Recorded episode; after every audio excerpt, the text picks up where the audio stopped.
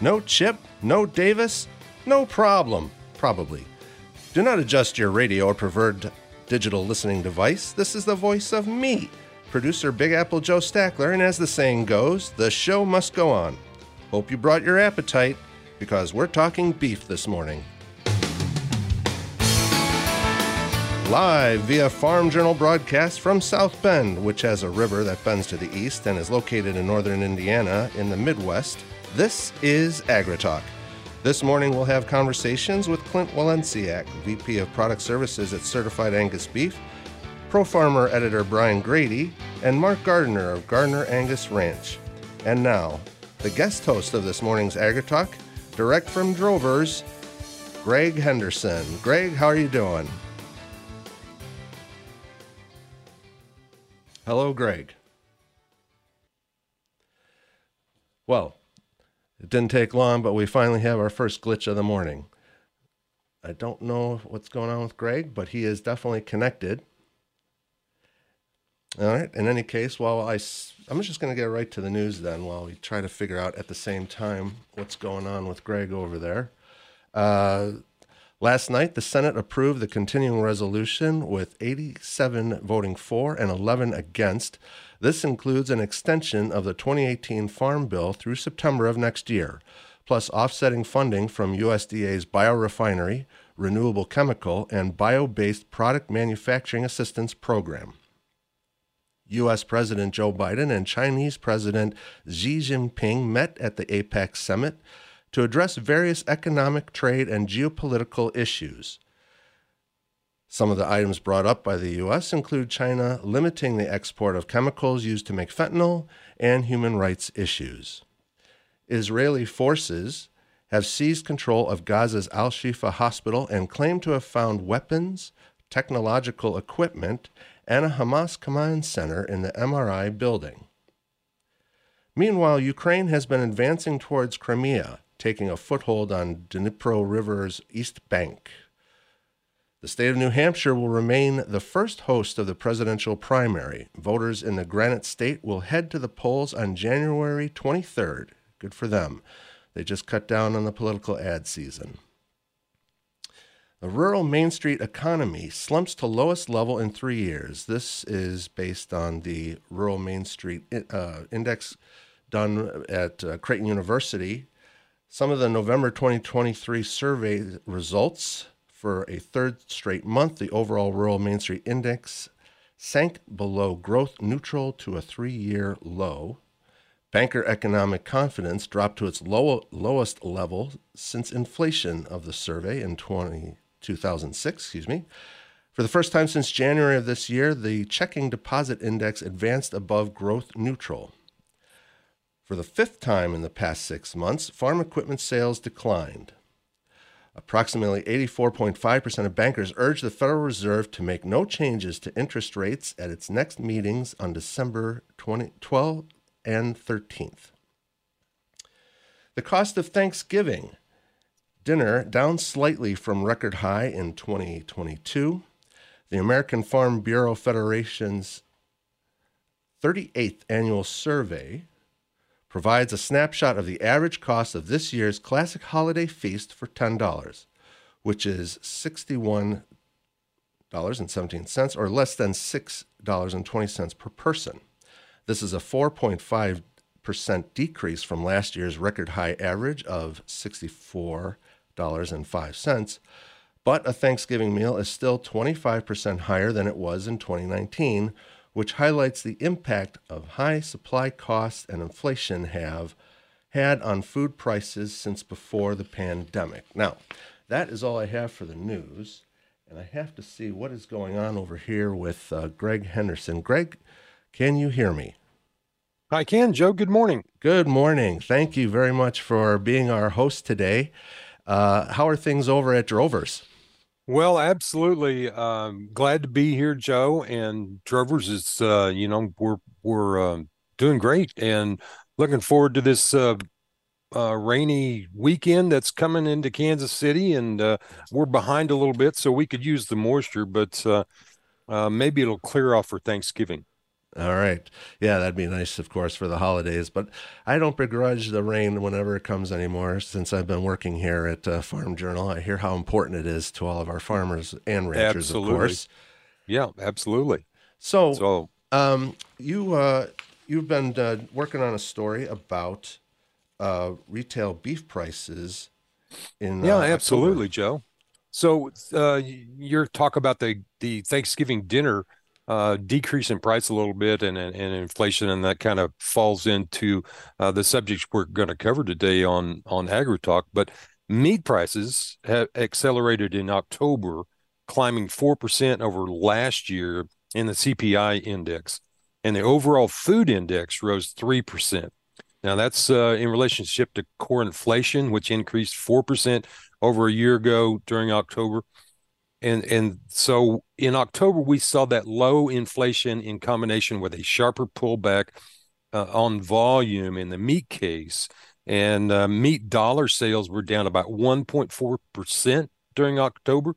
And at retail, the industry sold Joe 2.4 billion dollars. Mm. Now that was up four percent from last year, but down about three percent in uh, total dollars. Mhm. So the other note uh, is that retail beef prices reached an alt a new all-time high according to USDA uh, with the all fresh beef retail price at seven dollars and ninety four cents a pound that's 69 cents a pound higher than last year and the highest in 12 months Wow. and that compares with a total meat price average that would be all meats all cuts of 463 per pound Yeah. So- uh, does uh, does the Henderson household uh, have turkey on Thanksgiving?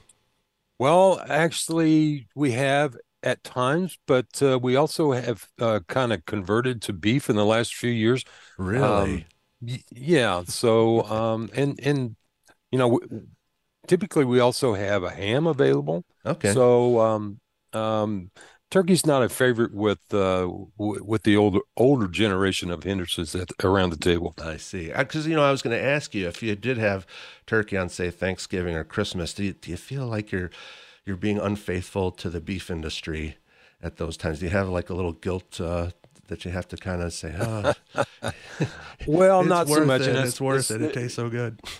especially at at at Christmas on you know um we go with the uh prime rib at Christmas and that's a tradition at the Henderson household so uh I don't feel guilty about uh No. eating a little um uh other products Uh, well, gosh, prime rib on Christmas. You can't go wrong there. All right. Excellent. absolutely And of course, to uh, read more about what uh, Greg is reporting on, you can always go to drovers.com, correct? that's absolutely right thank you Excellent. Thank you, Greg Henderson of drovers.com. Ordinarily, you'd be done right now, but you're just getting started. And we're going to be along for the ride, folks. So stick around for the conversation Greg will soon have with Clint Walenciak of Certified Angus Beef. You guys are going to be talking about. Uh, can you give us a little preview of? Uh, it's yeah we're going to talk about uh, beef demand and what the holidays mean and and uh how CAB uh, works with retailers and and uh, food service to promote their brand and uh, you know give us some insight into overall beef demand. Outstanding. That's going to be a good conversation. My mouth's already watering, and uh, every time we talk about anything like beef or pork or turkey or whatever, I'm like, oh, I got to have that for dinner tonight. Anyway, stick around, folks. More of AgriTalk coming up right after this. No matter where home is, Dyna-Gro Seed is made to perform on your acres. With a proven track record for consistent performance year after year, Dyna-Gro Seed delivers innovative seed solutions to maximize your local acre. Purchase confidently knowing you have a partner to connect your land with the right seed hybrids and varieties for your local conditions. Book your seed today at your local Nutrient Ag Solutions or visit dynagroseed.com to learn more. Dyna-Gro Seed, made to perform here. This is Andrew McCrea, host of the American Countryside. I'm also a farmer and rancher from Northwest Missouri, and I hope you'll join me each week for Farming the Countryside as we take a look at the top issues impacting agriculture as told by the people farming and working in our industry. We'll talk about markets and trade, share some of the latest tips and trends for grain and livestock producers, and take a look at trends impacting rural America. Join me for Farming the Countryside on many local radio stations or on your favorite podcast platform, or just go to farmingthecountryside.com. Uh oh, Brad's buzzed. Oh, yeah? Yeah, he's starting with the woots. and now a speech. I just want to say that friendship is about heart, heart and brain. Who's with me? Good thing is, he knows when he's buzzed. And my brain is saying, when it's time to go home, somebody call me a ride. Love that guy. Me too. Know your buzzed warning signs? Call for a ride when it's time to go home. Buzz driving is drunk driving. A message from NHTSA and the Ad Council. Has your child swallowed your medicine, your laundry detergent, your nail polish remover? Call the Poison Helpline. Have you inhaled paint thinner, glue, pesticides? Call the Poison Helpline. Have a question about a dose, a fume, something your kid just drank? Call the Poison Helpline. Poisonings can happen at the home, on the job, or in the great outdoors. Call the Poison Helpline first for fast, free advice from medical professionals. Call 1 800 222 1222 anytime, anywhere. 1 800 222 1222. Save the number, save a life. Brought to you by the U.S. Department of Health and Human Services. I'm Tyne Morgan, host of U.S. Farm Report, the only weekend television show that features some of agriculture's biggest names. From custom commentary from John Phipps to the stories of antique iron with Machinery Pete to a list of more than 30 marketing analysts, our weekly program focuses on the topics that matter most to you. We invite you to join us each weekend for U.S. Farm Report, timely, trusted tradition. Hi, I'm Smokey Bear, and I made an assistant to help you out because only you can prevent wildfires. Hey, Assistant Smokey Bear, call me Papa Bear because I'm grilling up dinner. Do you get it? Yes, good job. So, what should I do with all these coals? Don't just toss them out. Put them in a metal container because those embers can start a wildfire. I understand. The stakes are high. Ha ha ha ha. Learn more at smokeybear.com. Brought to you by the U.S. Forest Service, your state forester, and the Ad Council. AgriTalk is brought to you by Phospholutions, which is excited to launch RhizoSorb, the first fertilizer technology proven across hundreds of field trials to improve grower ROI by 20% and maintain or increase yield with less applied phosphate per acre. And welcome back to Agri Talk. This is producer Big Apple Joe Stackler, who just remembered to turn himself off at the last minute during the last commercial break. Sorry about that. And uh, with me is our host for today, Greg, this morning, Greg Henderson of Drovers. Hello, Greg. Good morning, Joe. And take it away. Yes, Joe, we uh, we're excited to have uh, Clint Wellencheck, the VP of Product Services at the Certified Angus Beef Program. And Clint, you're in Wooster, Ohio, and welcome to AgriTalk. Hey, thanks for having me. Good morning. Yeah, so um, you know, I'm reading the statistics from CAB. You guys had uh, another great year that just wrapped up, and I believe was the third highest year in sales and 1.227 billion pounds, and that's uh, the eighth uh, year of over 1 billion pounds of CAB products sold. Correct? That's correct. Yeah, it's uh, been a pretty exciting year as we wrapped up our physical there the end of September, and uh, uh, you know, as as you can imagine, the clock rolls back to zero now. So we're uh, already looking into physical 24 and excited what lies ahead. So, Clint, tell me what does a um, what did you do as the VP of Product Services? Well, that's uh, it's a good question. I wonder that myself some days. But uh, you know, myself and the team that I work with here directly, uh, primarily we work with our packer suppliers. So those those companies and those partners that uh, are actually processing the cattle, uh, working with USDA to get them certified into the brand, and uh, and obviously putting that product in a box and, and representing that product's first entry into the marketplace. But you also deal with retailers and food service people, correct? We do. Yep, absolutely. Um, you know, as we think about uh, uh, really just the buying and selling, and and our goal is is ultimately to get as much certified Angus beef product in a box and maybe more importantly, getting it into the hands of uh, other retail, food service, and export partners that can really, you know, get it to the consumer and uh, and represent that product as quality product, and obviously uh, from a brand standpoint. So a lot of interaction with those folks as well. Just you know, what are the dynamics? What are we seeing in the marketplace?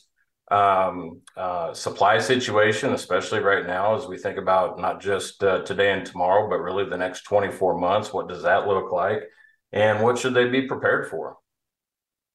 So, Clint, I know that your primary focus is on pushing CAB product, but your interaction with packers, retailers, food service is really why I wanted you on this morning because I want you to tell me what you're seeing in terms of beef demand. We've we've seen that it's been uh, everybody's calling it strong throughout the last couple of years, even with this high inflation, right? So tell us what you're seeing about those consumers that make them keep coming back to beef.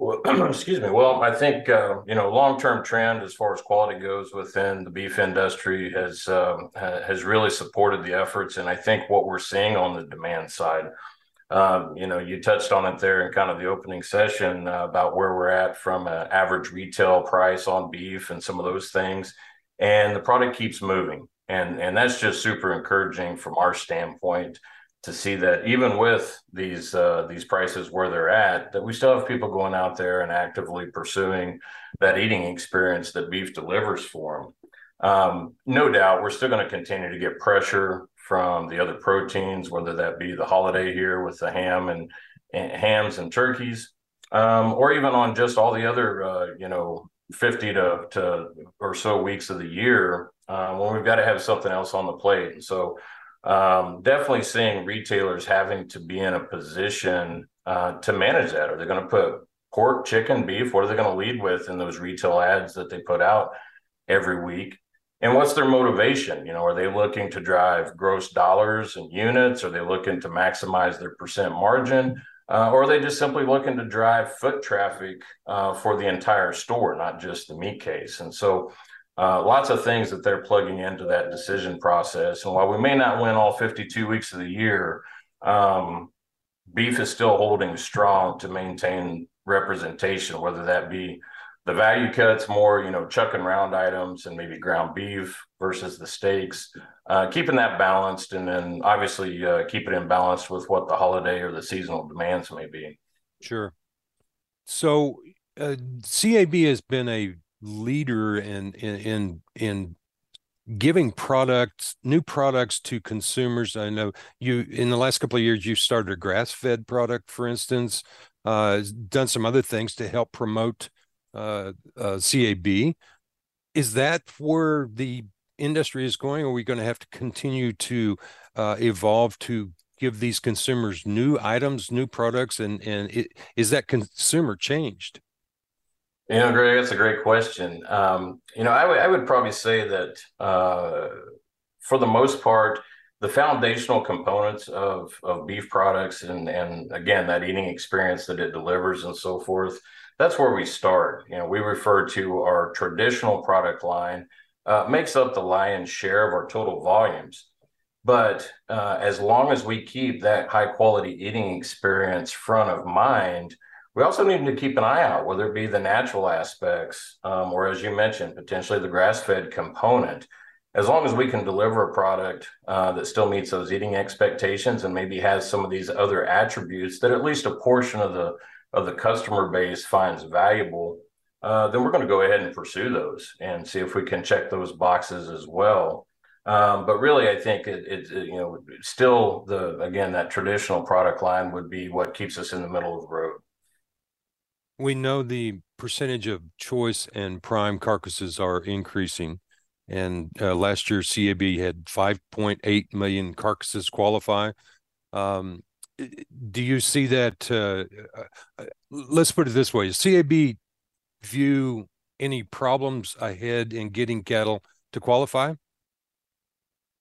From a qualification standpoint, um, I, am going to give that a soft no. How about that?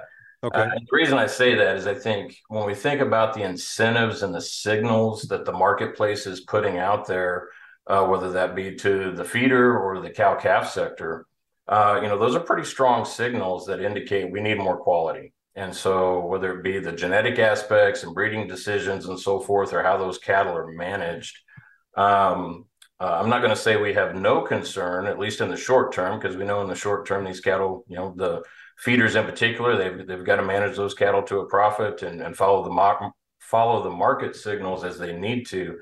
But long term, we're pretty optimistic at, at what uh, the supply of, of quality beef looks like. So, I, I want to touch on price just a, a, a moment, and you're a premium premium quality product. CAB is so. Is price ever? Um, do you ever see a pushback on price? I mean, consumers want your product and they're willing to pay up for it and and we know there's 182 million dollars in premiums that were given uh, paid to producers last year is is there a price uh, uh, ceiling I think the short answer to that is is yes. Um, I mean, obviously, you know, everyday uh, price is in the conversation, whether that be just the overall price of a of a given item, or in the case of certified Angus beef, the price of those products relative to the commodity market, let's say the commodity choice market, for example, and what those spreads may be. Um, so we definitely we definitely deal with that uh, on a regular basis. Again, as all of our partners are trying to maximize their profitability and, and their overall business. You, you touched on that at that price and the commodity price does is that USDA boxed beef price that that's a negotiated price, correct? It would be, um, and uh, you know, if you think about, or as I think about, you know, how how ultimate price prices arrived, and let's just let's just limit it to between um, packer processors and that initial wholesale uh, transaction out into the marketplace. Lots and lots of variables that come into play. Um, you know, uh, think about things, for example, on the retail side, how product may be priced to a relatively small or independent retailer that, you know, just a few boxes a week compared to other retailers that are going to be pulling uh, dozens of truckloads of product on a weekly basis. Uh, and some of those mechanisms uh, um, can just vary. But uh, again, back to, to the certified beef product, particularly, a lot of times it's it's it's it's traded as much on the spread relative to, as you pointed out, that USDA quote. Um, you know, a lot of times is it three day averages, five day averages, previous week average, things like that. That uh, we often find uh, uh, our customers trading product on under the formula classification. And your customers, uh, retailers, they know what that price is uh, every day. They do. They would follow those USDA reports that are generated through mandatory price reporting.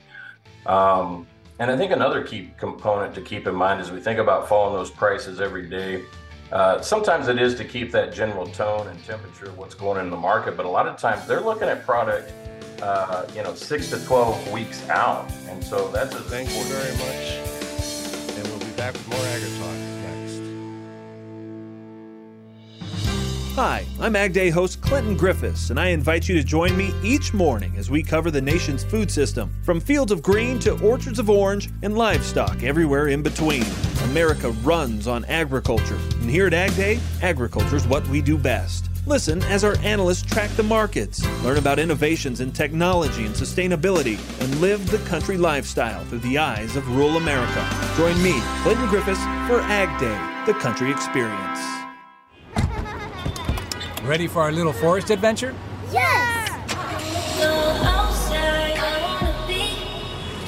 Go, go, so much waiting for me. Yeah, I wanna go outside, I wanna be. We're here. Whoa, that was fast. There's a forest closer than you think. Find a park or forest near you and music inspired by nature. DiscoverTheForest.org. Brought to you by USDA Forest Service and the Ad Council. Time for Markets Now with the experts from Pro Farmer. And joining me right now is Brian Grady from Pro Farmer. Hey, Brian, what's going on in the grain stocks?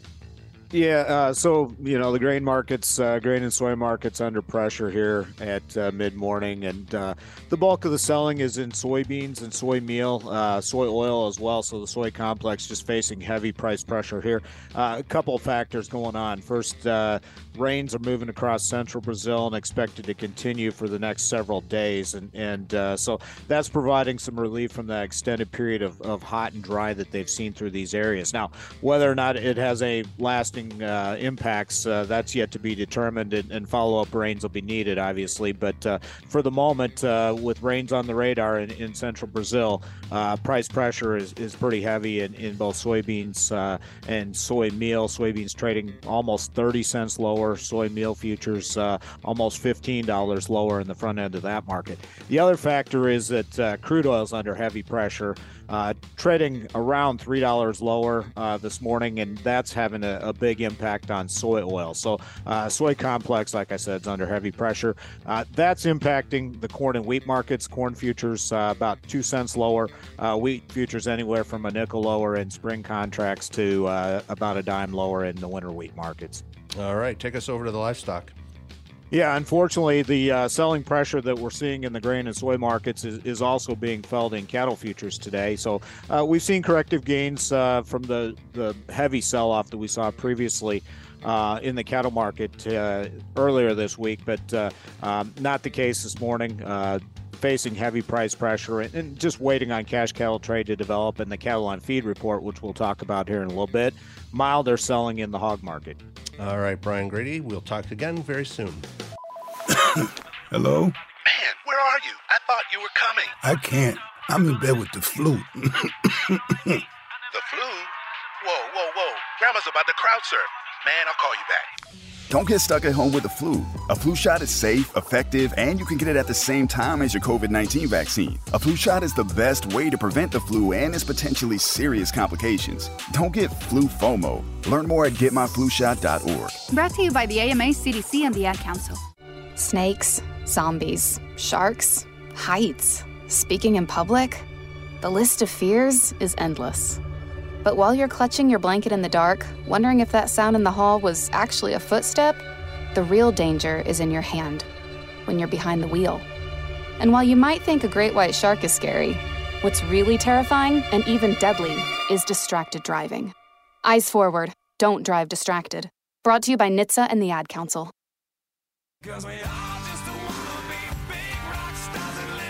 Opinions expressed on AgriTalk do not necessarily reflect the views of Farm Journal Broadcasting, affiliate stations, or sponsors. We've cleared the schedule for you. Give us a call at 855 482 5524 and join the conversation. Welcome back to AgriTalk. This is producer Big Apple Joe Stackler, and we have Greg Henderson of Drovers filling in for Chip today. Hello again, Greg. Good morning, Joe, again. And uh, let us begin. First of all, I have to do a little house cleaning. I uh, have to apologize to uh, Clint Wallencheck for running out of time and for pronouncing his last name incorrectly. That's it. So I think, uh, yeah, I think Clint uh, got all of his message in, and and it was good conversation. I learned a lot. Yep, me too. I'm sure we're going to learn uh, a lot from Brian as well. Brian, you with us? I am. Uh, thanks for having me on, Greg. Uh, yeah, absolutely. Great to so be with you guys. Yeah. Um, so the cattle are down today. They are uh, down sharply, like I just mentioned in that previous segment. So, uh, you know, it's it's been a uh, pretty volatile trade here recently in the in the cattle market. Uh, we got the heavy liquidation pressure coming out of last month's cattle on feed report. Uh, we're preparing for a cattle on feed report this Friday afternoon, and and uh, so kind of been volatile here, like I mentioned. So we're we're expecting those those placements to be up another six or seven percent, correct? And yeah, yeah. Uh, so the Reuters survey, um, that's kind of the one I use typically. Uh, it's up 4.9% on the placements, but the top end of the range is up 8%. So, um, you know, that was the number that, that tripped us up and, and caught everybody wrong footed last month. Uh, placements uh, in September, uh, which was in the October report, were up 6.1% and, and expecting another hefty increase this month, like I said. And, and uh, so we'll have to see if it lives up to the, the bearish billing. Last, last month uh, was a surprise. Uh, this month, they're, they're going in with much more trepidation and, and looking for that big increase in placements. So, so just just for us laymen who don't quite understand all of this. So basically, when you see that placement number as high as it was last month, that means that those uh, front end supplies, maybe in the in the winter months, are going to be bigger than we anticipated, correct? A- absolutely. So uh, the supply side situation in the cattle market is still bullish. It's just not as bullish as what it once was thought to be. And uh, like you said, those, those uh, placements, uh, you know, they'll they'll be marketings as we move through the early part of winter or the late part of winter, excuse me, and. Um, so it looks like early 2024, the supply situation won't be as tight. Now, everything's relative and you got to keep it in perspective. So, um, you know, it, it, caught the market by surprise last month. Um, but seasonally, uh, as you all know, this is the time when uh, we should have heavier placements. And the other thing to keep in mind is, is that these numbers are based off year ago. And at this time last year is when we started to really um, decline the placements numbers. The feedlot numbers uh, declined year over year. Right. And we had a full year of that, full 12 months. And that ended uh, with the feedlot numbers uh, up just fractionally last month and, and expected to be higher again this month. So can we? Uh, I mean, uh, this is an anticipation on your part, I know, but so today's down. You think the market's pricing in that uh, that placement number again before the cattle on feed report? Yeah, I think they're just being cautious, Greg. Um, you know, they uh, they they don't want to be surprised uh, with a bearish number again, and so I, I think that uh, just some trepidation there on their part. Uh, you know, we've had pretty solid uh, corrective gains earlier this week, coming off the big uh, liquidation plunge, and and quite honestly, the downside was overdone. Um, so we needed some of that corrective buying. but today, everything that's going on in, in the outside markets and everything, it, it just kind of lends itself to being cautious ahead of Friday's report talk a little bit about um, the how this is going to impact that potential herd rebuilding that we hoped would begin maybe in 2024 is, is have these numbers set that back another six eight months to a year well, uh, we definitely haven't held back females, and and so um, the breeding herd is thin right now. Um, to say the least. And and so uh, we'll be watching for uh, when that occurs, uh, when they start holding heifers back. But they're still moving into feedlots. You know, the other factor um, into the placements right now is that imports from both Canada and Mexico are up on on the feeder cattle. Uh, so that's driving it. And then the drought, uh, you know, it's just persistent. And, and uh, so um, some of those females that may have been held back uh, for breeding purposes um, have been moved into the feedlots and uh, because of those factors. And, and uh, you know, it's just delaying the cycle. So whether it delays it by six months or eight months or, or who knows how long, but it's being pushed back and somewhere into the future and, and the distant future at this point. So, if we were look, going to look for a silver lining uh, in this cattle market, especially if you're a cattle feeder, it is that your cost of production, or at least your feed costs, are lower than they were a year ago. Absolutely. Uh, you know, I think that that's one of the the things that uh, kind of gets lost sometimes. Uh, there's two sides to it. There's the the cattle price side, and then there's the feed side, and and uh, uh, the cattle producers know that, but the market doesn't always understand that, and and uh, so th- that's something that that has to be taken into account. Obviously, when you look at these cycles and and when they contract and and rebuild and and those types of things. So I everything is kind of pointing at this point to the the fact that we will start to hold some females back and, and rebuild the breeding herd. Uh, but that those plans have been pushed back, like I said. Yeah, and and with those, those lower feed costs, uh, since this cattle on feed report last month, that feeder price is off uh, substantially from what it was Labor Day. Uh, Absolutely, yeah, and that you know that's uh, of the complex. Uh, live cattle have been stronger than the feeder cattle, um, so the, the, feeders have backed well off, like you mentioned. Um, so you know you'll start to see that uh, um, resonate through the uh, the cash auctions and things. Um, the difference between the feeder cattle and the live cattle is that feeder cattle are cash settled against the index, and and so um, they have to go where the index goes to, and and uh, so that's a cash uh, driven market, uh, so to speak. Yeah, and and uh, uh, driven by uh, what feeders think that they can um, heads those cattle for next spring, and that came down. So those feeder cattle prices had to come down. Correct? Yeah, absolutely. Uh, you know, they, everybody talks about penciling it out, and and that's what the the feeder cattle guys are are doing, and um, or the the uh, finishers are doing. Uh, can they what can they buy the feeders at? and uh, what's it going to cost them to feed them all the way out and, until they're ready for market and uh, um, so you you get a lot of the uh, projections moving forward um, and, th- and then you get the breakdown on on weights and, and impacts that that has in terms of the uh, placements going into feedlots and how long they'll be on feed before they're ready for market and, and those types of things so to complicate uh, this, these decisions, these marketings even more, is what's going on in the pork market because uh, you know that's that's our chief competitor, I guess, uh, pork and poultry, obviously. But um, the pork guys, uh, the feeders, have not fared as well as the cattle feeders over the last year. Yeah, and uh, the, absolutely right. Those, those two markets, uh, while they can support each other, they can also compete against each other. And uh, so, um, you know, it, it's kind of sometimes uh, they work together and sometimes they work in opposite directions. Uh, you know, for a period of time there, the uh, the hogs uh, were being supported by the the move up to record highs in the cattle market, um, and then cattle backed off and, and hogs uh, adjusted, and, and, now it looks like the hog market's trying to put in an early seasonal low here this fall.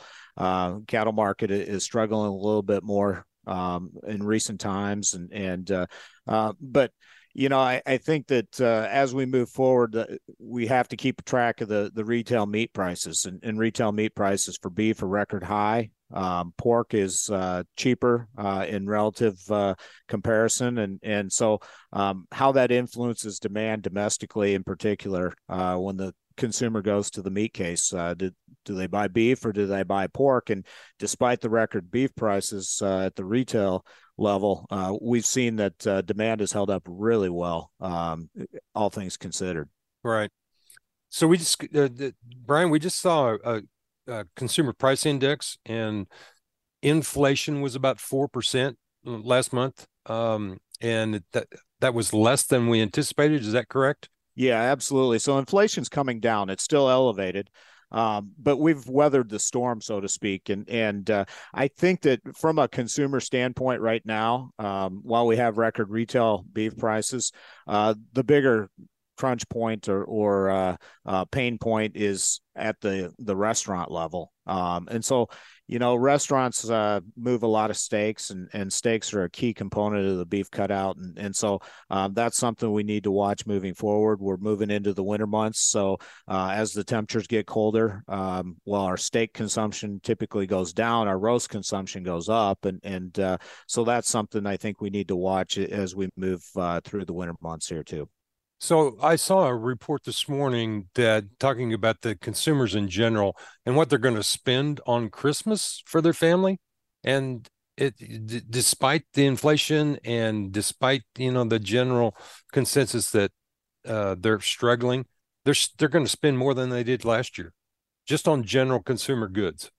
Really, um, yeah, that, you know, I guess it's um, in general, um, the consumer has held up pretty well through in the face of this uh, big inflationary push. And and while we've seen the prices start to come down, like I said, they're still elevated. And and uh, um, but if if we see the inflation rate continue to decline, um, consumer will continue to spend, and, and consumer sentiment is, is pretty solid. Uh, it, it's rebounded quite a bit.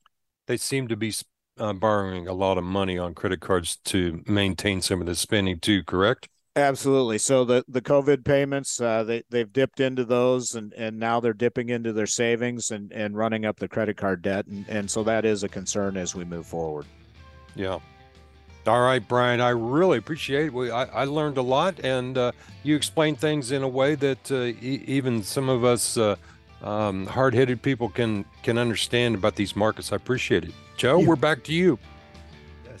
Thanks uh, again, Brian. It was great to have you uh, join us for an extended conversation there.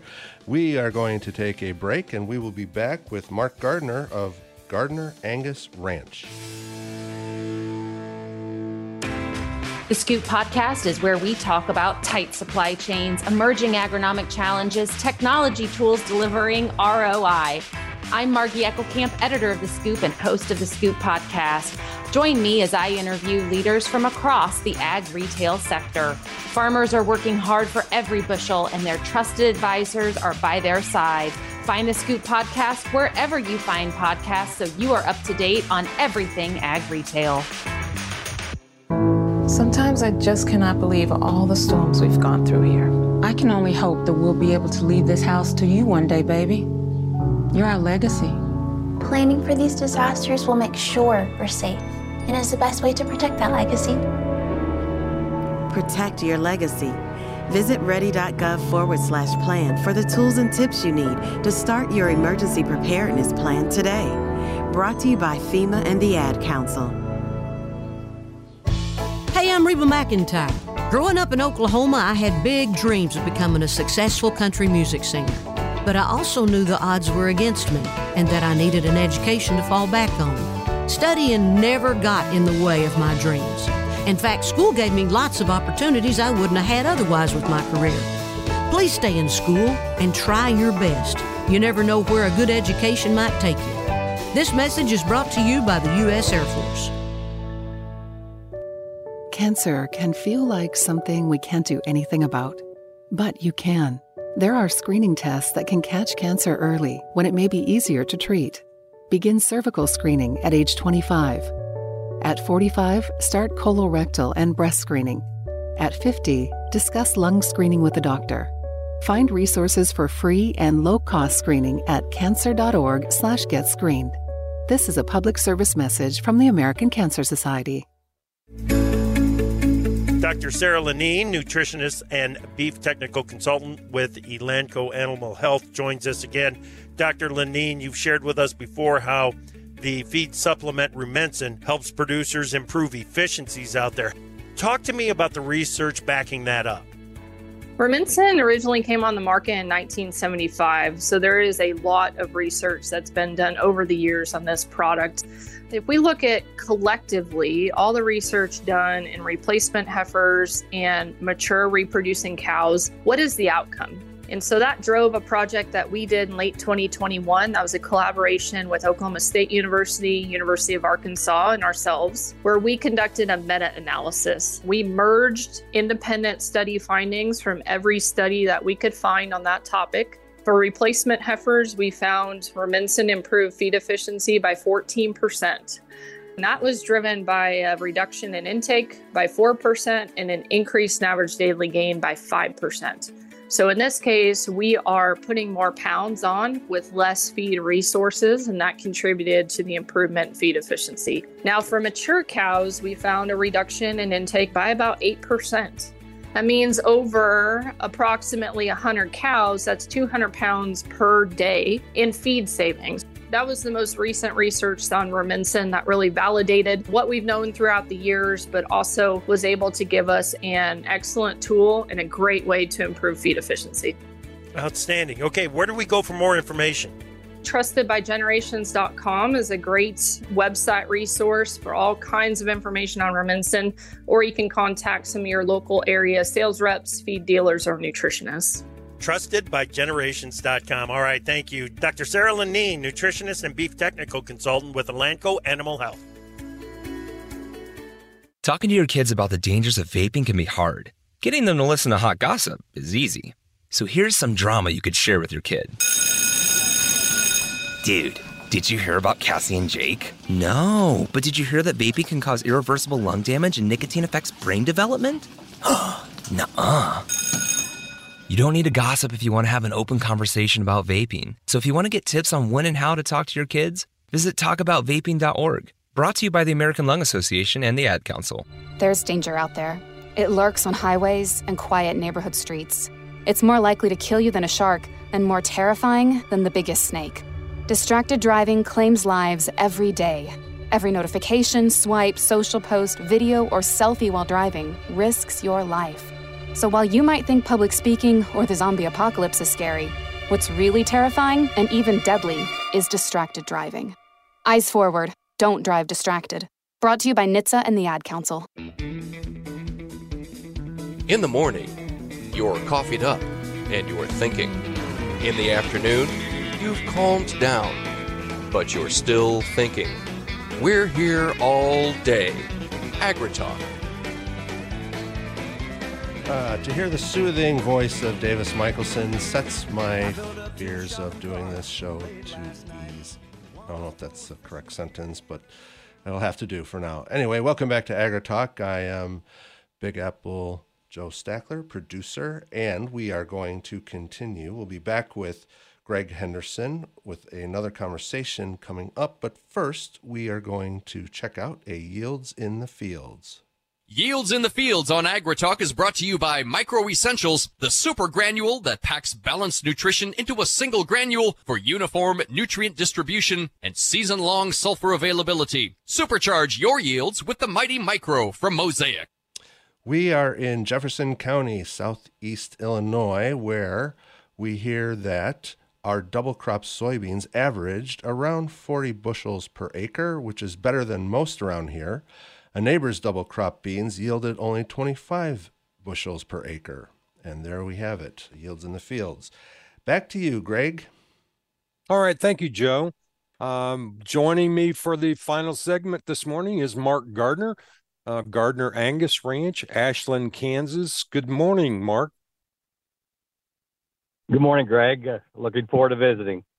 So, um, w- I've got you on here to talk about U.S. Cattle Trace, and I know you're a board member uh, for U.S. Cattle Trace. I just, uh, you and I just attended the Cattle Trace meeting in Kansas City. I believe this was either the third or fourth year of the of the uh, organization. Correct? Yes, it is, and you know the the pilot project started the conversations in the fall of 2017, and and the the first uh, interim board was formed and um, later in 2018. But we've been working uh, on what we would call an industry-led initiative to to build a system that works for all segments of the industry, and you know it's um, it, it needs to be done, and that's what we're working to do. And we want it to be from the industry, and and and we design the system. So, uh, correct me if I'm wrong, but the idea behind it was that it the industry needs to design it itself rather than having it forced upon them. Correct? Very much so. I mean, uh, we just want all segments of the industry to work together to design this system that will work for us rather than a mandate from the government. And and I think this is so necessary. And we've just come through COVID, and I think we all understand uh, contact tracing a lot better than we used to. And when we think um, the value of cattle at any time in history, let alone uh, where we are today, uh, if we have an incident and we can't trace it back, we're going to have to shut down everything. And I think this offers the opportunity uh, to to be able to track those animals and, and isolate that area and, and take care of it from there. So we're working on that uh, producer-led uh, system to design that, and we're making progress. It's hard work, but we're getting there. So your cattle are all um, under the system, correct? Yes, they are, and we. Well, how, do, how does know, it, and how does it, to, how, how does it work? Explain to me, you know, how how it works. You know, you think about going down the toll booth of, of I-70 in Kansas, for instance, and you've got a, a K tag and it, it reads it. it. Everything needs to be at the speed of commerce, and and there's different types of EIDs. You know, low frequency um, and high frequency. But if you, it's, really as simple, Greg, as you know, like for us on our bangs vaccination and the EID from our veterinarian, that that gives traceback. So when we sell those cattle or or they move, uh, they go through a scanner at say a sale barn or they're processed at a at a packing plant. That that just shows where they are. And many of the feedlots uh, today have those scanners to do also. And so it's it's really just that simple as that 15 digit unique USA number that comes in those EIDs um, for us, for the heifers, it's uh, it's the bangs button, and we use the uh, the same system to, to identify all of our bulls, and we have to do that now.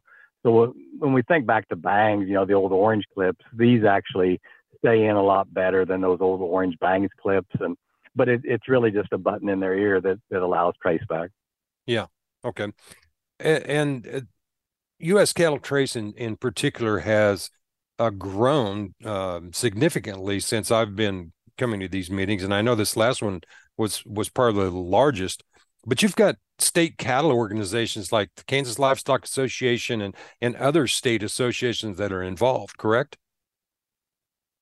Yes, we've we've tried to reach out to everybody, and and um, I won't have this perfectly right, but I believe we have about 15 different uh, state organizations, and and you know, and we we're working with the whole industry. We had meetings, um, you know, with retailers this at the meetings up there, and we um, we work with processors and feeders and stocker operators. But uh, I think one of the real opportunities for a state association is to to help be a part of this. And and when we think about what we can do to make this better, it's it's just being involved. And so because we're all in this together, whether you have, you know, I heard it said this week. Uh, you know, bottom down with one animal or, or top down with, you know, many thousands of animals. And I, we're making progress, but we've still got a lot of work to do.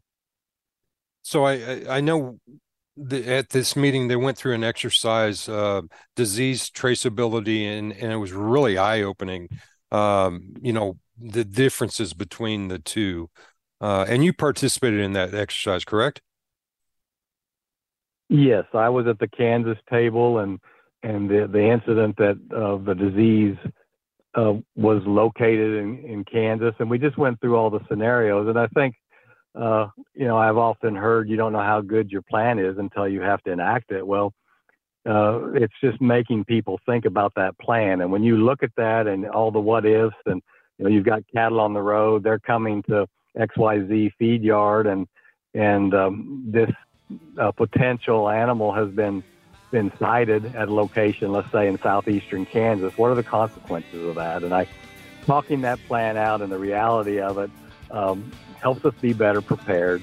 And I yeah. think uh, with the system and what they showed there, we can we can actually, if, if the animal has those identifications, our database uh, was able to, to locate and track that animal with a minute and 23 seconds. Mark, thank you very much. Really appreciate you being on AgriTalk. Absolutely. Thank you, Greg, and we appreciate the opportunity. All right. I want to thank Greg Henderson for stepping in to provide us with some valuable conversations on the beef and cattle industry today. Great job, Greg. Come back this afternoon. We'll have Ted Seifried of Zaner Ag Hedge. And then tomorrow we'll have the free for all. They say in the summer, if you listen closely, you can hear the corn grow. But what if Micro Essentials, the mighty Micro, gave every single solitary stalk the superpower to grow and grow and yield more? Micro Essentials beats commodity fertilizers by packing all the balanced nutrition crops need into a single granule for more uniform nutrient distribution, increased nutrient uptake, and season long sulfur availability. Supercharge your yields with Micro Essentials, the mighty micro from Mosaic. Scammers often try to dupe veterans to steal the VA benefits they've earned. Scammers may try to obtain sensitive information or collect payments over the phone, offer to move assets in order to qualify for pension insist benefits may be sent directly to a friend or caregiver, or promise to manage benefits or file a claim for you. VA will never charge you for processing a claim, and only VA can determine eligibility. To report suspicious activity, visit va.gov forward slash OIG forward slash hotline.